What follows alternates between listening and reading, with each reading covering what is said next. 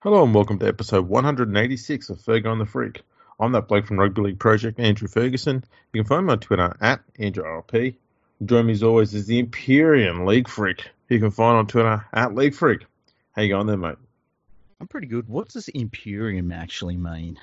The highest part of heaven. Oh, really? Thought by the ancients, thought by the ancients to be the realm of pure fire. Oh, okay. That sounds interesting. Uh, yeah, I'm up for that one. That's a good one. Yeah, there we go. I thought that would be a good one. And look, it's honest and accurate. Yeah, oh, yeah, it is. It is. Uh, we like to be honest with our listeners, and you know, this is what we do. Yeah, we try. Honest, to, accurate, know. godlike. Yeah, definitely, definitely. That's a tick in every box. Um, yeah, had a bit of an idea for for a few things to discuss in this one. You, yeah, you come we, up with you come up with a brilliant idea. Yeah, and we scrapped that. Um, no, we'll still do it. we'll still do in. what? Which one? Whatever your great idea was, fuck it, let's just do it. You want to do that one instead? No, just do all of them. Let's just do every idea possible. Jeez, let's just do a five-hour podcast. Done. Excellent. Done. Sweet. All right, what do you want to talk about first? Um, I don't care. Well, how about we talk about Phil Gould's brilliant idea that the National Rugby League just buys Super League, just buys it, all of it. That's brilliant. Um, Phil Gould was um, pretty pretty open in his um, you know complaints about the NRL wasting money mm-hmm. uh, when when Todd Greenberg was there. Yeah, and so this is one of this is one of uh, Phil Gould's great ideas that wouldn't be wasting money at all. Yeah, I mean, if there's one thing that we've known for uh, many years, it's that English Rugby League knows how to hold on to a dollar or a pound. It depends what it is. Um, it would yeah, be it, an, an appreciating asset. Yeah, yeah, yeah. They could buy something that's concrete. You know, they're all of these people that were saying, "Oh, by the way, right, I got to bring this up. Phil Gould is on 100% footy or whatever the fuck they call it on Channel 9 right now. Mm-hmm. And you know what he's been saying? that he doesn't understand why they scrapped the national youth competition. Oh, he's been banging on about this all day. Yeah. Now, who was banging that drum to scratch the nas- scrap it more than him? Yeah. Like he he wanted it scrapped for years and years and years, and now he's saying that it shouldn't have been scrapped. It's brilliant. But anyway, he he thinks we should buy Super League. Now I've considered this on my website in the past from time to time. Um, I've said that it, what would happen if, say, the NRL took a controlling interest in, say, the London Broncos or something like that. But the problems that you would encounter uh, buying Super League, I mean, they're they're varied, they're multi-layered, and the biggest one that I can think of is that you could buy Super League and realize that you haven't actually bought anything. Similar to when the UFC bought Pride for like $40 million. And it turned out that they weren't actually buying anything. They really just got their back catalogue of videos. So I feel like this would be a similar move. But without the videos. Yeah, pretty yeah. much. A lot of um, footage that no one wants to watch. the only thing I can think of that, that could be done here is that every single NRL team well, not every single one of them, nearly every single NRL team would affiliate themselves with a Super League team mm-hmm. and have the Super League team as a feeder club. And you have to match this up, not in a way that makes sense, because the whole purchasing of Super League makes zero sense whatsoever. Yeah. I was thinking what you do is you just sort of look at the ge- geographics of it all and go, right, London, maybe they could go with Canberra. Mm-hmm. Okay, because they're the second most southernmost team in the Super League, yep. much like Canberra is on the mainland. Um, you know, so which means that Catalan Dragons would have to be merged with the Melbourne Storm. Does because that that, does that mean that like Hull KR would be well, affiliated with the Brisbane Broncos? We'll get there in a sec. Okay. So my reasoning for why the Catalan Dragons would be with the Melbourne Storm is because it's southern southernmost team in the competition. Yeah. Um, everyone in in that area that supports Catalan all come from another country and speak a completely different language that no one understands. Yeah. Um, and they all tend to follow a different sport that makes no sense. Yeah. Um, and then yeah, we've got to look into, I suppose, that whole section there along the, the major highway there in, in England. Mhm. And you're looking at the east to west. Yeah. So I think you'd be looking at the Hull teams. Mhm. And one of them's going to have to be the Sydney Roosters. Well, they could they could be Hull KR because yeah, I'm trying to think why that would work. I'm thinking more maybe Souths. Souths, that's and KR. Hull KR. Yeah. And maybe have Hull FC uh, with the Sydney Roosters. I can't have that as a Hull FC fan. I can't have that. You can't have it. No, no, no, no, no, no, no. Um, yeah, I don't know what other alternative options there are available there. See, there is some sort of uh, like between South and Hull KR because South fans don't have any teeth, and Hull KR fans tend to lose their teeth because of all of the meth use. That that's Oh. a very very fair comparison. Yeah, yeah. So, and Hull And- KR, I mean, when you look at Hull KR and then Hull FC, which is just a higher level of humanity, completely, you know. So, I, I really, I really think that Hull FC would just stand on their own two feet.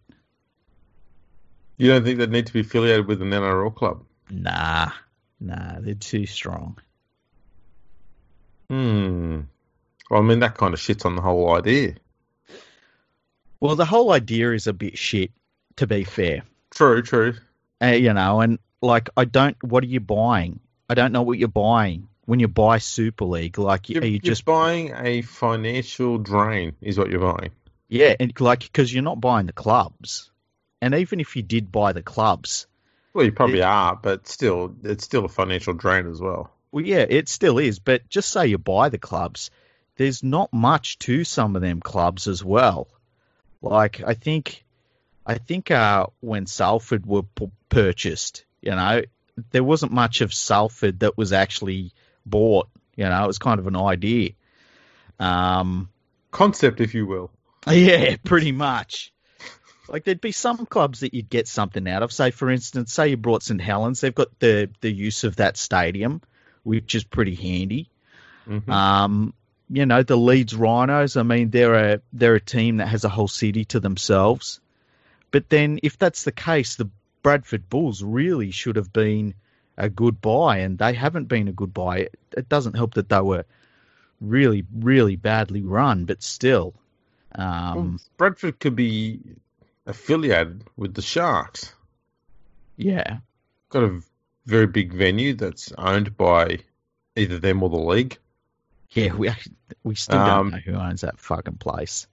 Very, very well known for um, both clubs for their Yeah. financial prowess. Yep. Um, But Bradford was successful. a while ago, Yeah, briefly. Yeah. Has fallen away a bit since then. But it's fallen away to the point where people have actually started to forget about that successful period. Even though the Yeah. successful period wasn't too long ago, people are kind of forgotten. So I think those two would, would go well together. hmm And then you could have the Bradford Bull Sharks. the Bull Sharks. God, that just rolls off the tongue. Who was it? The the Shuttersfield Eagles, I think it was. Yeah. Yeah. Who would Huddersfield be aligned with? Like, I'm I'm genuinely thinking the West Tigers. Um, there there is something about Huddersfield and Campbelltown. Hey. Yeah. I was just even thinking, like, just purely results wise.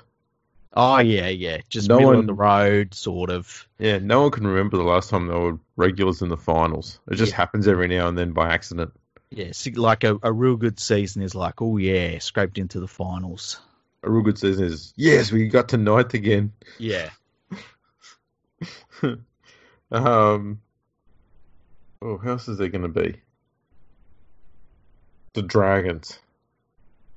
Um, it, link them with? it would have to be somebody who's had their coach for like thirty-seven years. Hmm. And can't get rid of him. Yeah. And it's got to the point where you, you don't know if they're trying to get rid of him or whether they actually want to hang on to him. because they can't afford to sack him. Yeah. Yeah. Uh, God, that's a tough one. Who does Shaun Wane coach at the moment? I I think he is an assistant coach for like a Scottish the Scottish rugby union team or something something weird like that. In another tangent, which we might come back and discuss later, apparently he's been put forward as a possibility to coach the Bulldogs. Yeah. Look, sometimes people uh, suffer major head injuries, you know, and and it really scrambles their noggin up a little bit, and they put forward ideas like having, you know, Shaun Wane coaching the Warriors. The best part about the Warriors coaches over the years is if you look at them, unless your name is Ivan, you've been a terrible coach for the Warriors. Um, you know, and they're like they'll I'd- sign someone who- that that's just as bad. You just know it. Daniel Did Anderson went okay. That, yeah, Daniel Anderson went okay, but Yeah. that's about it. I wouldn't call him bad though. I think he went okay. Ivan Cleary was their best coach, and he just wanted a contract extension. That's all he wanted. So Yeah. they said, "Nah, nah, we're not doing that," and Then he it got- worked out great for them. Yeah. Then he got tired. We, well, he got tired at Penrith, and uh, I think he gets tired everywhere. do you reckon? Yeah, he's, he's what, just he's got a bit of a lethargy about him that it just creeps in every few years. Uh, he's got Penrith humming along now. Where you he's full of beans at the moment, but give him two years, he'll start getting tired. See, now that he hasn't got Phil Gould looking over his shoulder and fucking everything up at Penrith, I think he'll go well. I think we've got a lot of success coming our way over the next couple of years. Ah, The uh the Gus It- factor. yeah, the Gus factor. But Yes. back to the idea of buying Super League. Mm. Um, I I don't know what the NRL gets out of it. They don't get talent because any talented players come over here anyway, and they're not that talented. Um, they don't get that. You know, they they're not going to make money because you just no one's making money in Super League. Um, you would have to really break everything down and rebuild it from the ground up. I just don't see any reason why it would be a good idea these days in any way at all. Like, and even if you looked at, say, NRL clubs buying into Super League clubs, I just don't know what they get out of it. Like, they're not getting it from a junior development pathway because, There's no junior development in England. yeah, exactly. Like, the junior development in England is basically being shot in the head and is hmm. rotting in a in a fucking field somewhere at the moment. So I just don't know what you get out of it at all. I think Big- Super League has so many problems that Super League has to fix itself before it looks like any sort of appealing like proposition for anybody to invest in at all. Tell you what, Super League you get an awful lot out of it if the NRL came along and bought it. Well, they would, but like, what is the goal of doing something like that? Like, you would want to build up rugby league in the UK. I think the only way that you could do it is if, say, you bought Super League, you'd have to buy all the clubs. And then the NRL would have to just be ruthless and say, look, we're not having a team in, or we're not having Castleford and Wakefield right next door. One of them's getting moved. You know, we're we're having to bring back Bradford because they're in a city. You What know, you I, do and is you think say, right, things like we- that we've they'd have bought- to do. Well, I think what you do is say, right, we've bought um, the Super League. Yeah. And with that, we're going to put forward 16 teams who can be in our top division competition. And you have to come to us and, and argue why you deserve to be one of those 16 license holders. Yeah, And obviously, they're going to talk to the teams in the current uh, Super League. And then, yeah, you look at things like, you know, how close you are to another area, success, that sort of thing. And that would also mean that, you know, would you really want to have Leeds and Huddersfield in there at the same time?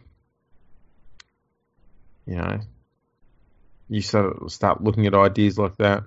Um, Salford is an absolute must. And yeah, as you said, Bradford has to be there.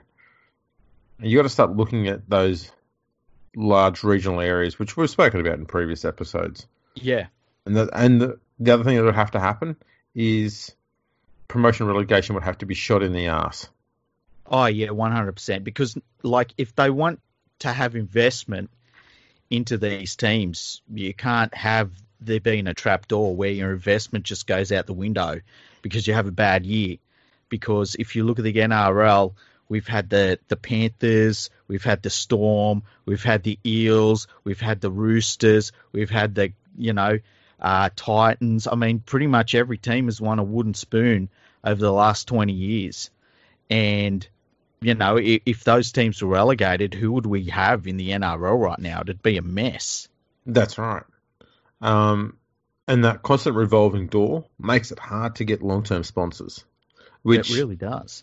If the Super League's honest, they could look at it and go, that might be a reason why we've got teams that are struggling for sponsorship while we're giving away the, the naming rights or whatever it is of the of the game to truck drivers and for free. Yeah, that Stobart deal, I could not believe that when they. It's still the craziest shit I've ever heard. It's it was it just trashed their their ability to sell that major sponsorship. Made them a joke. It really did. Like we could laugh at them and stuff like that from from afar prior to that, but they were at least were able to get a good sponsorship deal the whole time and still make money and, and work towards something there. But as soon as they gave away the sponsorship for free, mm.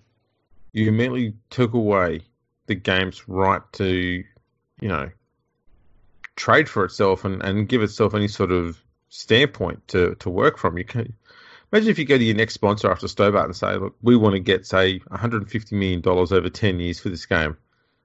Every sponsor is going to go, why should we pay for it? You allowed Stobart to get away with it for free.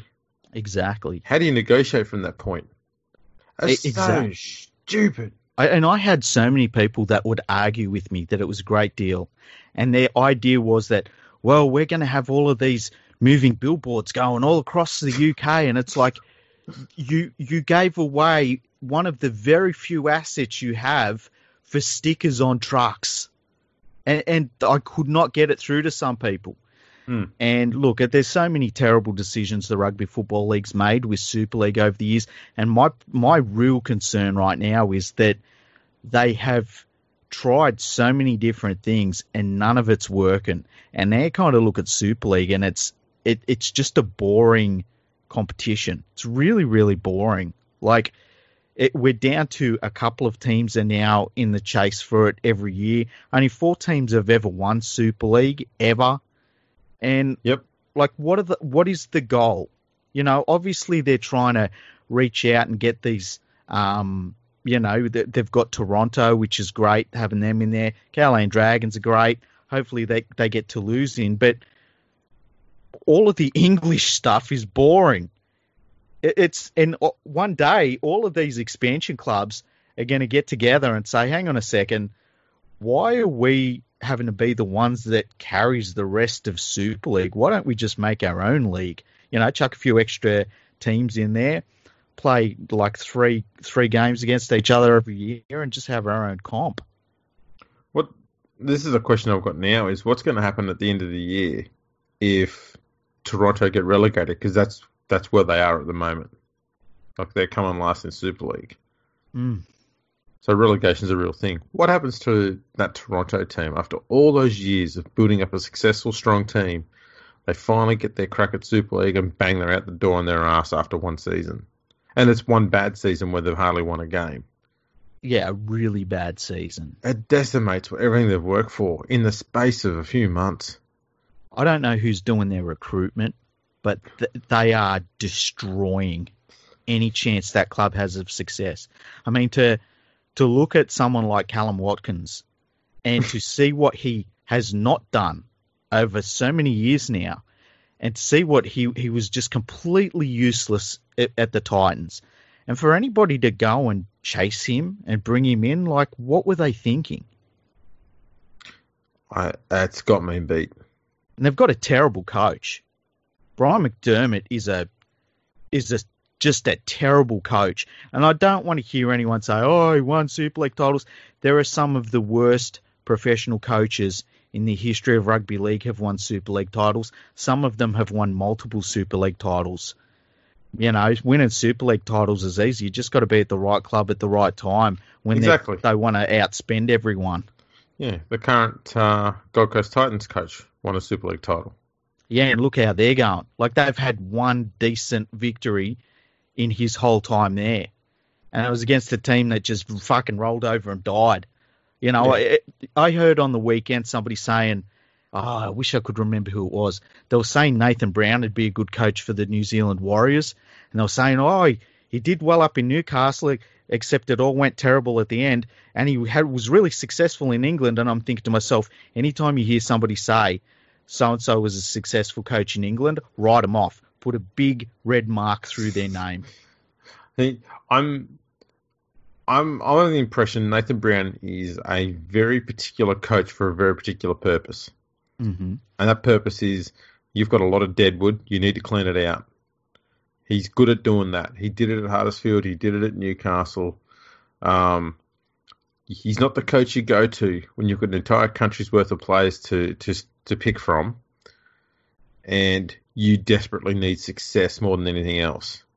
He's not the person you go to. Um, I'd be going if I was them. I'd be going so hard after Toovey. No one else. Just go right. We need Geoff Toovey. He's our one. He's our bloke we're going after. Someone chase him down and ask him how much he wants for the for the gig. I, I agree 100%. I, I don't rate Nathan Brown at all. You know, he took over a pretty good St. George Illawarra team and did jack shit with them. Went over to England, you know, and the success he had in England, who cares? Come back to the, the Knights, took them from being wooden spooners to just not being wooden spooners, caused a bunch of drama along the way, and then quit on them. Like, I Mm. just, I don't rate him. If he never got another NRL coaching gig, I think it'd probably be a good thing. Would he be better than Matthew Elliott? I mean, Elliott is the yardstick. He is the yardstick for being absolutely hopeless. Um, hmm, If you found out that Penrith are looking for a new coach and it's down to Nathan Brown and Elliott again, mhm. which one? Which one are you going to tell Penrith to sign? I I would probably go with Nathan Brown Mm. because hopefully Nathan Brown will quit. You know Matthew Elliott ain't fucking quitting. No. So, oh, let's let's bring in some teacups and some t- little tea set. I've got a nice little china set here, some bloody wind chimes, got some herbs. Let's get ourselves cozy. Do you reckon he would have brought beanbags in? I bet he did. He'd be the I bet he had to like bring in. like the b- sort of beanbags that are like real close to the ground, not the traditional ones. They're like flat on the ground. Probably sits down, crosses his legs when he's going to talk to a player. He says, "Come and sit down with me. Have some some of my herbal tea." And like you're, you're thinking, man, this is fucking weird. Drink the tea, and then when you're done, you put the thing there, and he goes and he grabs your cup and he looks and he starts reading the tea leaves, and you're like, oh my god, he set me up this whole time. And the wind chimes are going, and he's burning shit, incense and stuff. He's got an oil burner as well. He's doubling up on it. There's thick with that shit. He's got like a fucking dream catcher, stuff like that. And you just like, get me the fuck out of this club. You'd, you'd feel like you're being groomed, in a very unpleasant way, Yeah, with no result in the end. exactly. Um, You walk out of the room and you're like, what the fuck just happened in there? I want my life back. Where'd it go? you go up to another player and I say, "What did he, what did he tell you about the game on the weekend?" And you go, "I don't know, but he said that when he was reading my palm that there's going to be a big life event in my mid fifties." oh, he's, he's such a uh, such a lovely. He's a good bloke though. He's a nice fella. Great bloke, soul of the earth. Yeah, most obviously. Mm. Um, do you reckon he'd be the sort of bloke that get those bean bags and instead of putting the right amount of bean bags in there, he only puts half of them in there just to save a bit of money? Yeah, one hundred percent. Yeah. Yeah. When you see, or like you know, when you see beanbag, you look, ooh, beanbag, and then you sink into it, and you basically your ass hits the ground, and you're like, what the fuck? like, well, they weren't having a sale on the fucking beanbag shit, were they? It was expensive that day when you bought your beanbags. That's all right. He he puts the beans in there purely because he thinks it makes sense. He's not like he's doing a Trent Barrett thing where Trent just goes, "I can't afford it anymore. I've already bought the bags and the beads. How many? How many more of these fucking beads do you need to put in there? I can't afford this." So yeah, it'd be uh, that that would be a bit of a tragedy there. We got right off track then. Yeah, Wow. I I can't actually see the track. What did you think about the Warriors getting rid of uh, Stephen Kearney? I thought it was a little bit harsh, but at the same time, his record is absolutely diabolical there. And how long are they supposed to carry on with a terrible coach getting terrible results before they do get rid of him? I'd like to know why they waited until the absolute wrong moment to finally grow a spine and do something they should have done two years ago. Yeah. Um, uh, he's just. I think I saw a good summary of him recently, and it pretty much said he tried to be Craig Bellamy in Mhm. that you know tried to tried to build a teams based on good defense and playing simple football, um, but having you know having really classy players to roll off the back of that. But he neither had a good defense, um, good systems, or classy players to work with. yeah, and look, their junior development has been atrocious as well. While Has he not there. been able to get a good crop of youngsters come through there? Mm. I has he know. even been able to get a good squad out of there? There's so many um, New Zealand and Pacific Island players that are currently in the NRL more than ever in the game's history, Mhm. and he somehow hasn't been able to find even half of the best ones to play for his play for the team there. How how is your recruitment that bad? And so I can't even blame Kearney entirely because he's not he's not solely responsible for No. all of that No. The person who's involved in the recruitment as well, recruitment retention, they they need to be, you know, they need to be pissed off as well. I They- agree. And at at this stage, if they keep those people there and don't change the system, so you know, I, I believe Kearney didn't have a huge say in who was being recruited half the time. I dare say he probably said, you know, who he'd like to get, hmm and they they do a guess based on what he said. You know, you, go forward and say, "Oh, look, we really need to get someone like Cameron Munster, a really genuinely good, you know, playmaker at five eight." And they go, Cameron Munster, hmm, Kodi Nikorima. That's that starts with the same sound. Let's go Yeah. with that. Yeah. They both start with a k sound, and they Yeah. both wear six, and they both play Test footy. God, they're the same player. Let's just do that. Yes. That's pretty much how their recruitment works at the moment. I think. See, I think the problem for the Warriors, and look, the Warriors, they've uh, they've put Todd Payten in there as their because he's an assistant coach, so now he's the caretaker. coach. look, And he was another- talking. He was talking about like some of their players might go home because they're so upset that Kearney was sacked, and it's like, well, if they're that upset, why didn't they pull their fucking fingers out and play some half decent football over the last couple of years underneath Kearney? because it's a cushy job. Todd Yeah. Payten's another one of those blokes who, as a coach, is in the he's a good bloke category. And there was a period there when Jason Taylor was about to you know, look like he was about to get the sack at the West Tigers. Yeah. But Todd Payten was being put forward as the replacement for him hmm because a lot of the young blokes have been coached by Todd Payten when he was the you know lower grades coach at the West Tigers, and so they all got on well with him. I went, that's not why someone should get picked as a head coach because No. a few young blokes like him. And Yeah, so lucky they didn't go with him. you know my opinion of of like the sort Good of blokes. person. Yeah, well, the sort of per- people that make um, good coaches are assholes because like this idea that you can control what thirty men do to reach a goal. I mean, just to the thought that you can do that, you've got to be a certain personality type. There's the sort of people you don't want to get stuck having a conversation with. They're not real friendly. And you look at them, the best coaches are all a bunch of assholes. And I'm sure they'd say it, you know. Um, there are real certain personality types. And I dare say that being a nice bloke isn't one of them. No, I agree. Totally agree.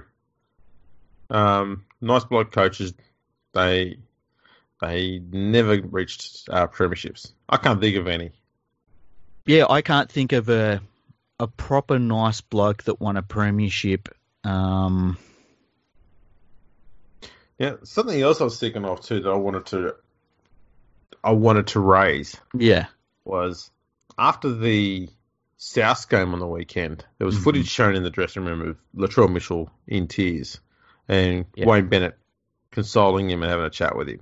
Yeah. Um, and Fox Sports kind of got a bit shitty about the fact that no one would tell them why he was upset.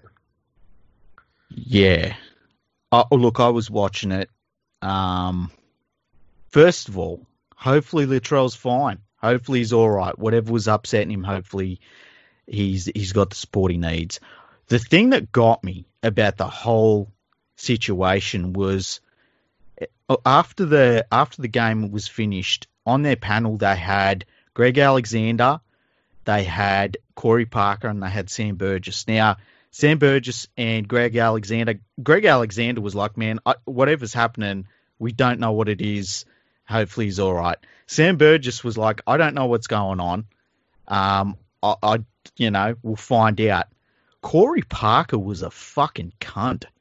He basically sat there and brainstormed what might be something that they can literally come up with. Like he was saying, if if they don't tell us what's going on, then the media's just going to speculate all week, which didn't happen, by the way. And I thought this, you know, Corey Parker's a former player. He should know better than that. I thought it was gross. It was um, the whole treatment of Latrell has been gross. The only thing about what's happened to Latrell Mitchell in the last 12 months that generally needed to be reported on was, well, the two things. He signed with South, Yeah. and that he was probably being a bit of a dick with the whole, you know, isolation thing and going out shooting and stuff. Yeah. That's it. That's it. um, Oh, and by the way, in the space of what couple of months, he's looking like a fucking incredible fullback all of a sudden. Yeah, and we both said it in, in previous episodes. Just give him a bit of time. He's going to be good. He's played Yeah. there before. He knows what he's got to do. And yeah, especially the last two games, He's been He incredible. really his passing fired. game, his involvement in the attack.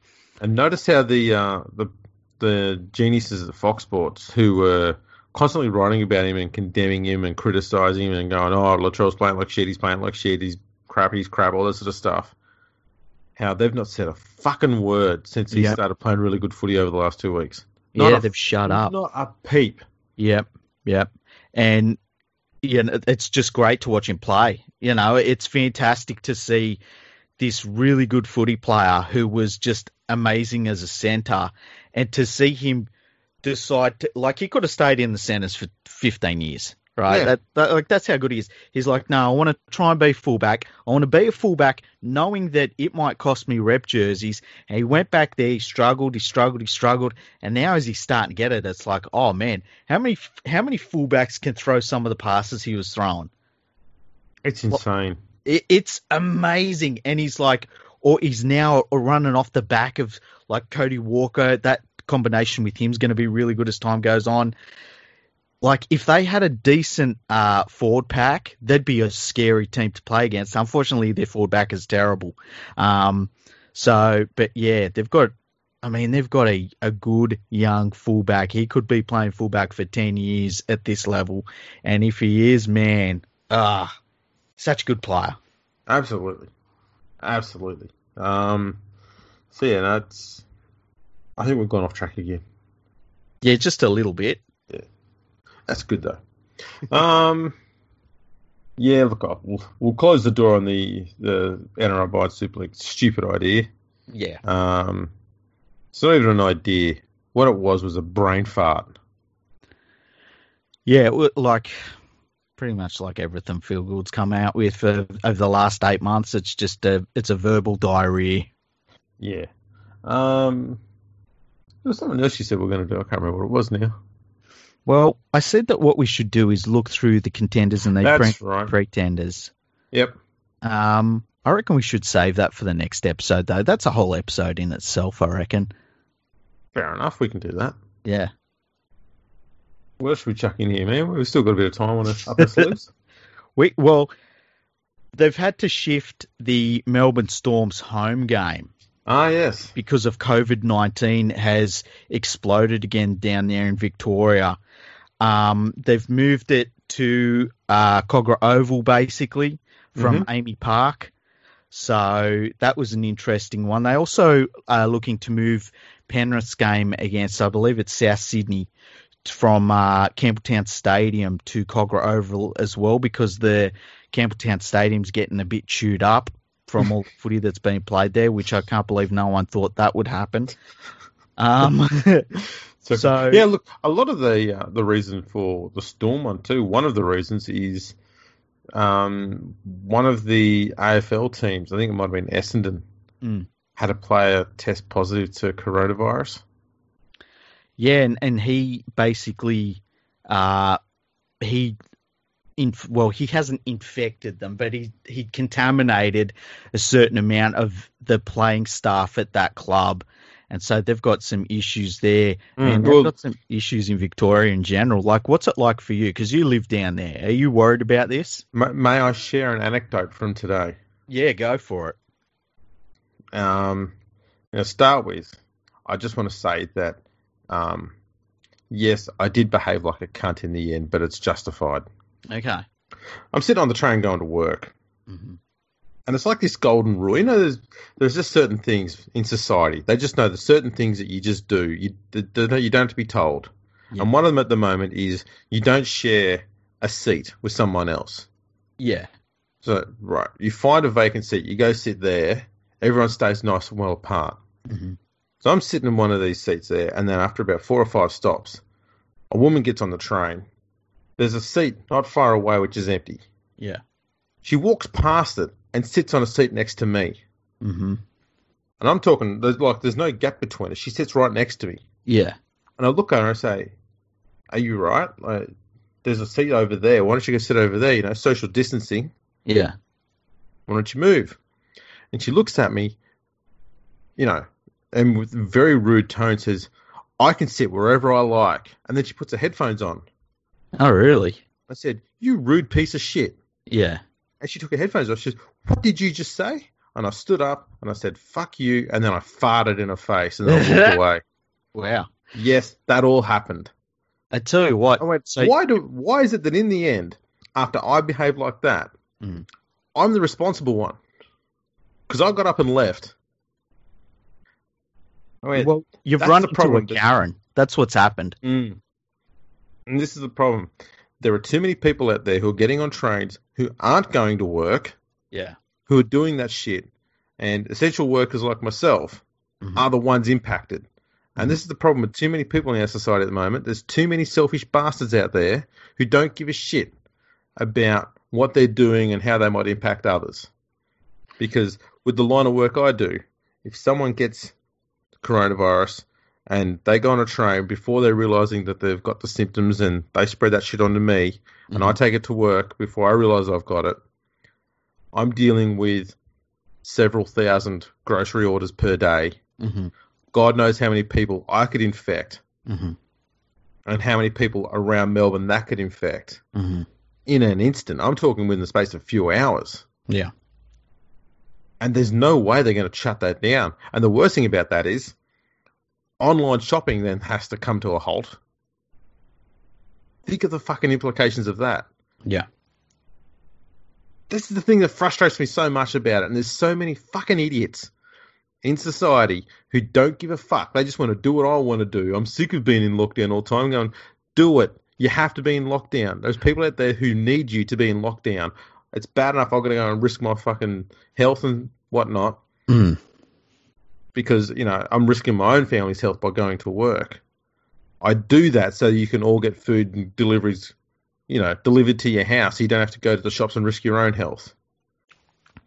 See, this is why I did my lockdown and I was like, I went basically into bunker mode. I, I shut everything down, didn't leave the house or anything like that.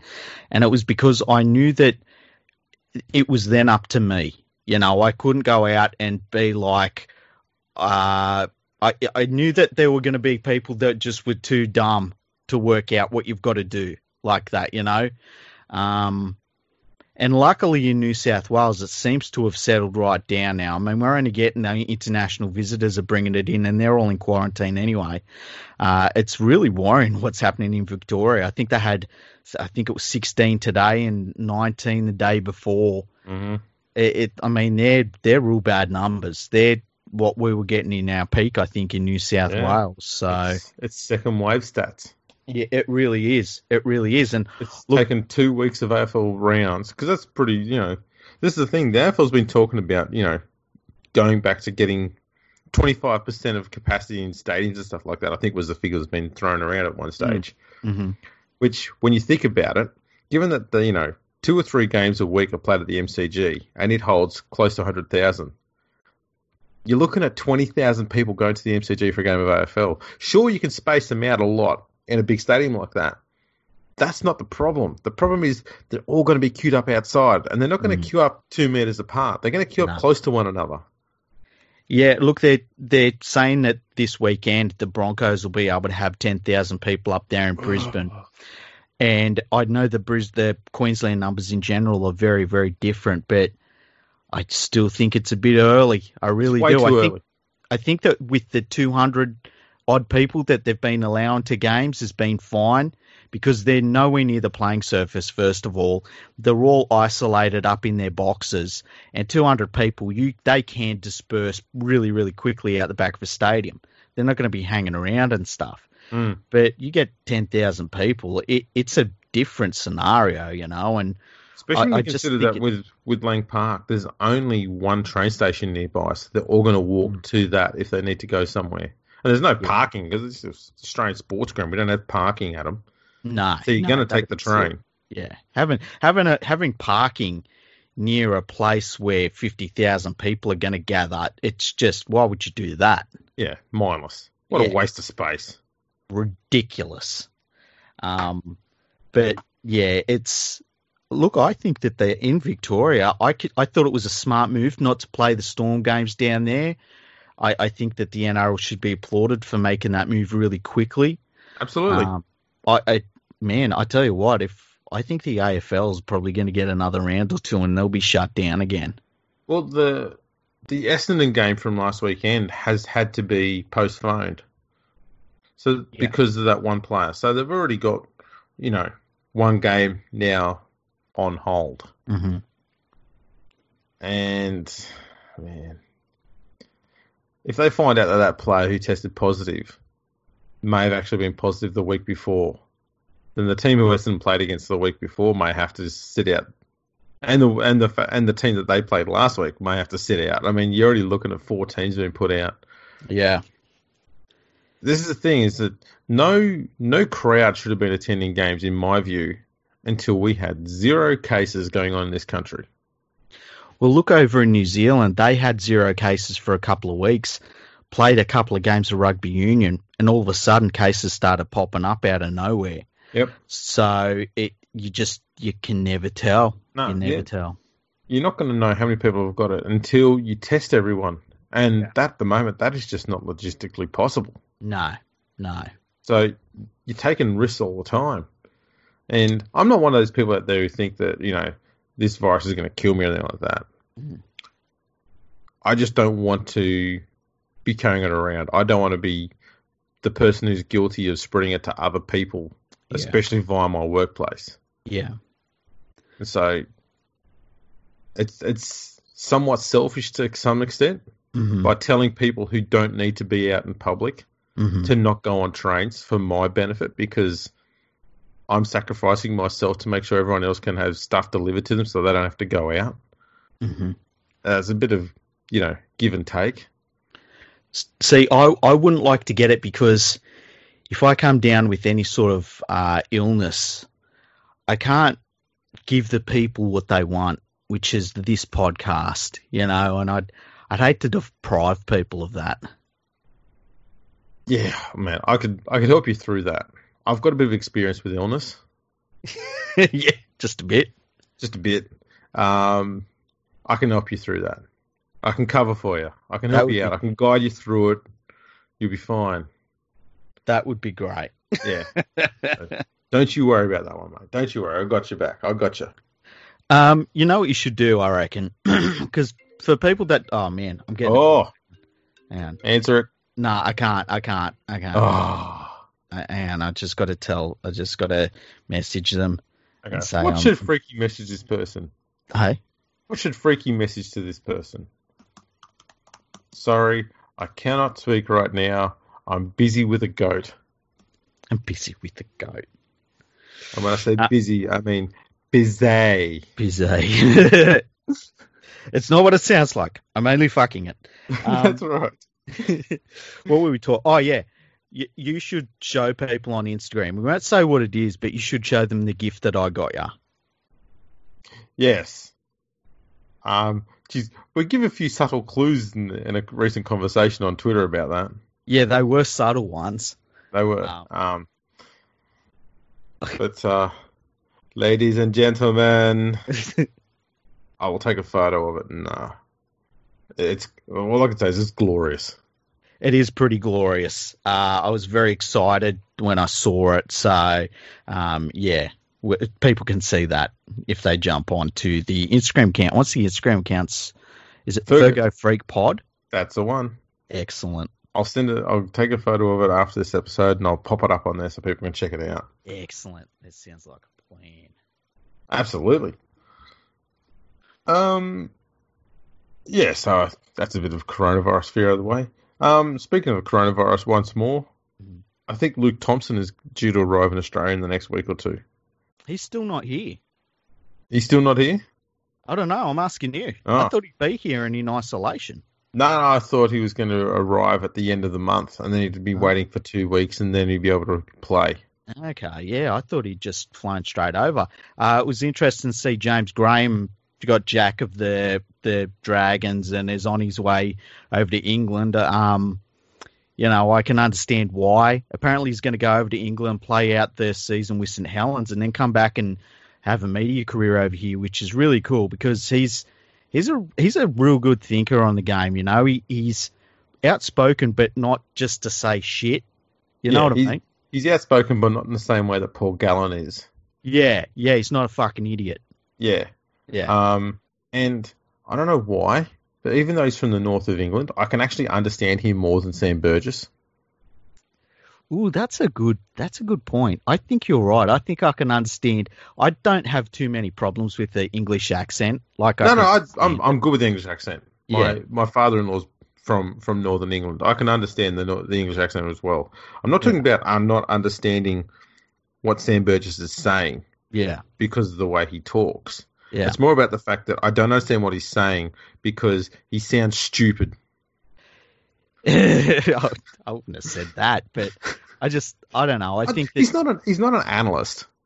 no, I don't Okay. think he's either. He's also not amusing. At the moment, all That's- I've seen from him on, on Fox Sports is being um, targeted because he's British as having shit teeth. I went, wow, what a great joke that is from Matty Johns. How hard did he think that one up? And that's pretty much it. Hang on a second. This is like ninety-seven percent of the things I used to say when I chat with the Poms on forums. I just yeah, talk about their this, bad this, thing, teeth. though, this is hundred percent of all of Matty jo- Matty John's jokes. Though you at least had three percent of other content. Yeah, yeah. I, I put in three percent of like. Uh, so dodgy. yeah, there was a little bit of soap dodging there. I used to tell them like they invented the language. Why don't they speak it properly? You know? Sam Burgess, case in point. Yeah. Uh, look, it's um. I think. Imagine how bad you'd have to be as an NRL coach to force a player to go and play in the Super League. Yeah, it's not good. I, you know what? Um, Mary McGregor said last weekend that he was giving up the um, the ability, I guess, to pick the teams that ran out there for the Dragons. And like, if you're a coach, that isn't like you could strip back every single. If you said you could strip back everything a coach does except one thing, that's the most, the biggest thing he could do for a team on the weekend. I think that one thing would be the team he selects. You know, he could stay away from the team for an entire week and then turn up on the day and say, "This is the team I want to play," and I think that he'd still be able to affect the result pretty well. But he's given that up. So bravo to uh, to Paul McGregor because he's just removed himself completely from the entire coaching structure at the the St George Illawarra Dragons. It's fantastic. I think it's a passive aggressive move to try and remove himself from any um, anything to do with results because you can just go, well, I didn't pick the teams. I can't be blamed. Bang, contract extension. Yeah, that's a good point. I guess it's like, I mean, it's almost the Trent Barrett move. Like, I know I'm the coach, but the results not not on me, man, not on me. I'm actually a really good coach, even though my record suggests I'm a bad coach. Now, I did see some some comments over the last two weeks about the Dragons. So after yeah. they beat a woefully out of form Cronulla Sharks, uh-huh. the Fox Sports Twitter account came out saying, "Are the Dragons back?" I saw that. I replied, "Back from what? Back to where?" Yeah. um, and now they're saying, "Oh, are the are the Dragons back on track after winning back to back games?" I went, "They just beat the worst team of the last year and a half." and then yeah. a very out of sorts Cronulla team as well. Neither team's been in the top eight for a while, and you're saying, "Oh, they're back." Let's not forget that the two weeks before that they lost to the Warriors and the Bulldogs. Yeah, they have had the easiest last four weeks of any team in the comp, and are two and two in those four games. They are not back. They're terrible. Even in the wins, they haven't played well. Mm. This week they've got the Roosters, I believe. Let's yeah, see how back trounced. they are. Yeah, they're going to get trounced. Um, the Roosters will be without James Tedesco because of that that hit that uh, Maika Sivo did when he ran over the top of him and just about killed him. Um, but yeah, it's it's which, which would have been the would have been the hit of the week had it not been for Matt Moylan running into a wall that moved at 120 k's an hour.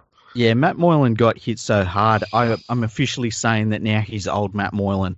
Like DWZ knocked about 27 years out of his life with that tackle. It was fantastic. I don't know if you saw, but there was footage of Matt Moylan afterwards, and while he looked like he was happy and fine and everything, I showed the showed him from behind, and he's got a bit of a ball patch on the back of his head, Cameron Smith esque. Oh, really? Really, mm. starting to lose his hair. Yeah, I think the hit did it. Probably knocked his fucking hair out of the back of his head. God damn, that was a brutal hit. I thought the biggest hit I'd seen in the last few years was when Coen Hess poleaxed Mitch Moses when Moses just kicked the ball, and Hess was just as a fraction late. But it was like a, a train squashing an ant. but this yeah, one, like that, oh I think, God. I think that hits the best hit I've seen I'm trying to think when there's been another big hit like that. There was a lot of big hits on the weekend, actually. There was some fucking massive hits. It, has been good. It's been yeah, good. Oh, my, that that hit though. God, yeah, that was the best. That was the best. That was just so sweetly timed. It was brutal. I think between that in defence and then uh, Sivo when he ruined James Tedesco's life um, uh, like they're the two best attack and defensive hits we've seen this year easily. See, that's the thing we learned too with that that fend from Sivo. When you yeah. lock that elbow and your arm is dead straight, yeah, you can plow through anyone. Yeah.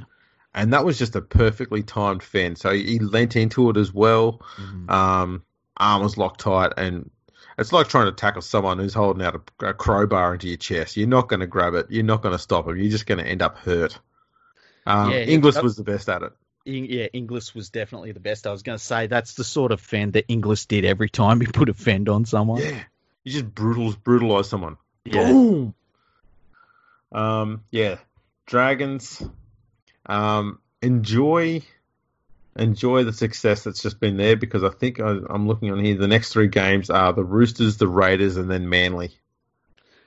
Well, they will all flog them. They'll all flog them.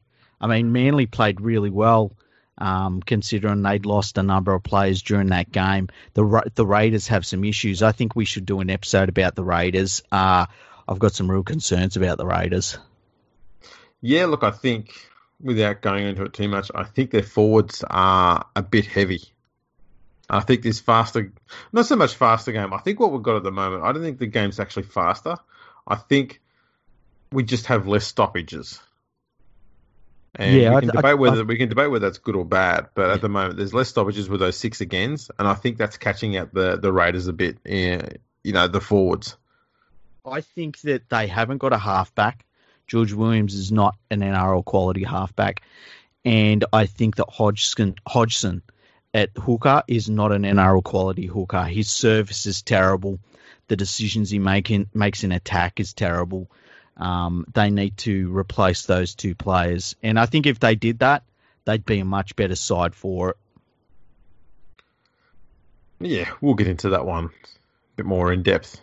I'll, I'll Yeah. dig out some stats and stuff as well. and We'll make we'll make it a proper genuine analysis. Why the hell not? Yeah, let's break them down. We maybe try and get somebody that's a, a Raiders supporter on too. How about that? Greeno, Yeah, Greeno. Let's get Greeno on. there we go. Yeah, that'd be good. Um, yeah, I guess is there, is there anything else you want to chuck up there? No, that's it. Uh, I hope everyone enjoyed the 1996 uh, podcast that we did last time out because we've got some really good feedback from it. It was a very, very long episode, but I'm sure it's one that you've probably broken down into two or three or four or five listens, depending on how much time you've got for your podcasts. Um, we will be doing 1997 sometime in the near future. Uh, it'll just be when we've got a break in the footy that you know, maybe not much has happened and we'll go, let's do 97.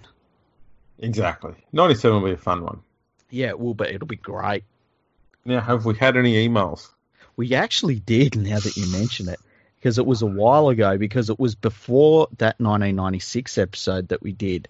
So let me bring up my emails. Okay. Um, one, not that one. Okay. This is from Brendan.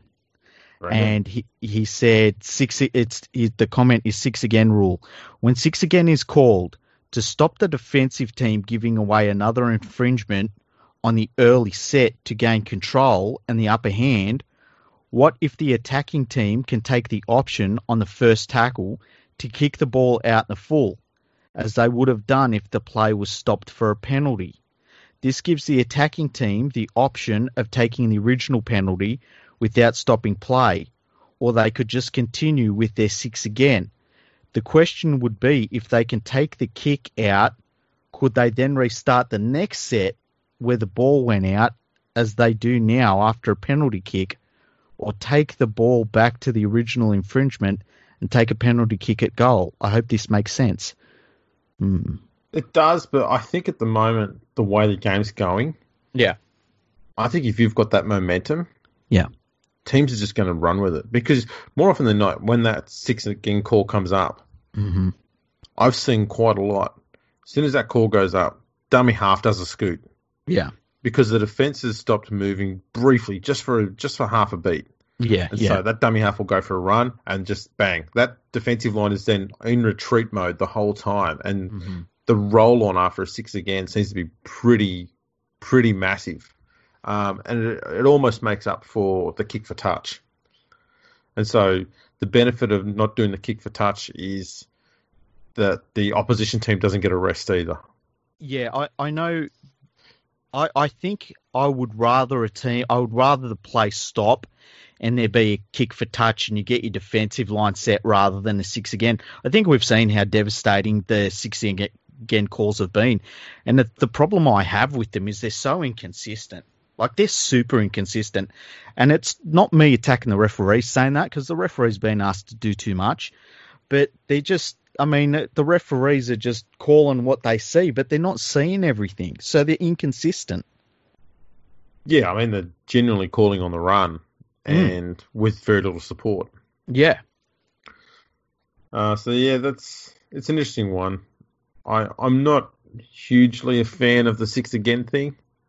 I think we're seeing at the moment that it's creating a huge gap between the generally good teams and everybody else, Mhm. and it's it's not it's not one of these things that's helping to even the game out. It's causing a pretty big divide between the top eight and the bottom eight. yeah, I agree. And Like, I mean, it's we're starting to see. I reckon there's maybe nine teams you could look at as being in the top eight mix. You know, and, Mm. and I know that sounds silly, but with obviously ninth being the West Tigers, you know, that's their place. Yeah, But- It's it's very early in the season for it to be lining up like that, isn't it? it is. It is, and that's that's a bit of a concern. I don't know how you,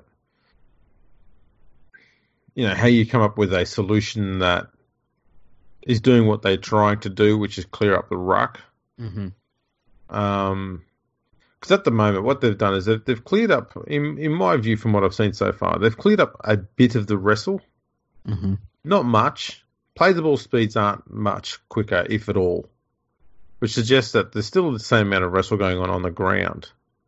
Well, the the thing that I've noticed as a Panthers fan, man, we don't get six again calls. Like the Melbourne's, we played the Melbourne Storm on the weekend. We didn't get one of them. I I didn't watch that game, but uh, I have noticed that some teams are better at getting them than others, and I don't think it's because of any, you know, ref bias. I don't think ref bias actually exists. I think it's just some teams have got good at picking out how to get them. Yep.